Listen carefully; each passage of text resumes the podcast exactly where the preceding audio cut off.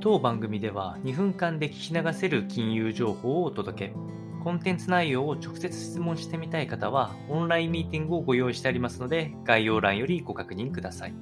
本日のテーマは、欧州新車販売見通しを1%減に、えー、下方修正したというようなお話となっておりまして、えこちらはあ欧州における、まあ、自動車の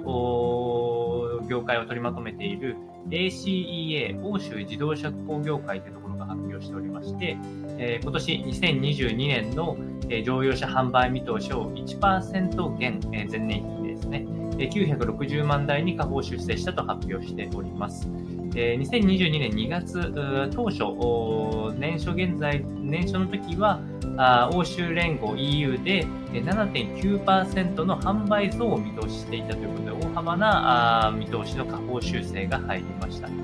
で当然ながら、え、新型コロナウイルスのパンデミックによる影響っていうのは大きいですし、え業績回復が思うように進まない業界というふうに、え、発表して、で実際この ACEA は公的支援強化をを受けたいというような申し出が政府にされているため、この販売増から販売減に向かっていくっていうのを発表しておるといった状況です。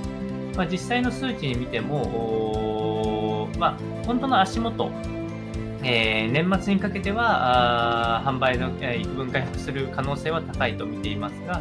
2022年の1月から8月現在での新車登録台数っていうのは、前年同期比で約12%減、1割以上減少しているということですね。なので、年少から考えた予測に対して下向き修正かける形になりますので、ここに公的支援が入るかどうかを着目していきたいというふうに思います。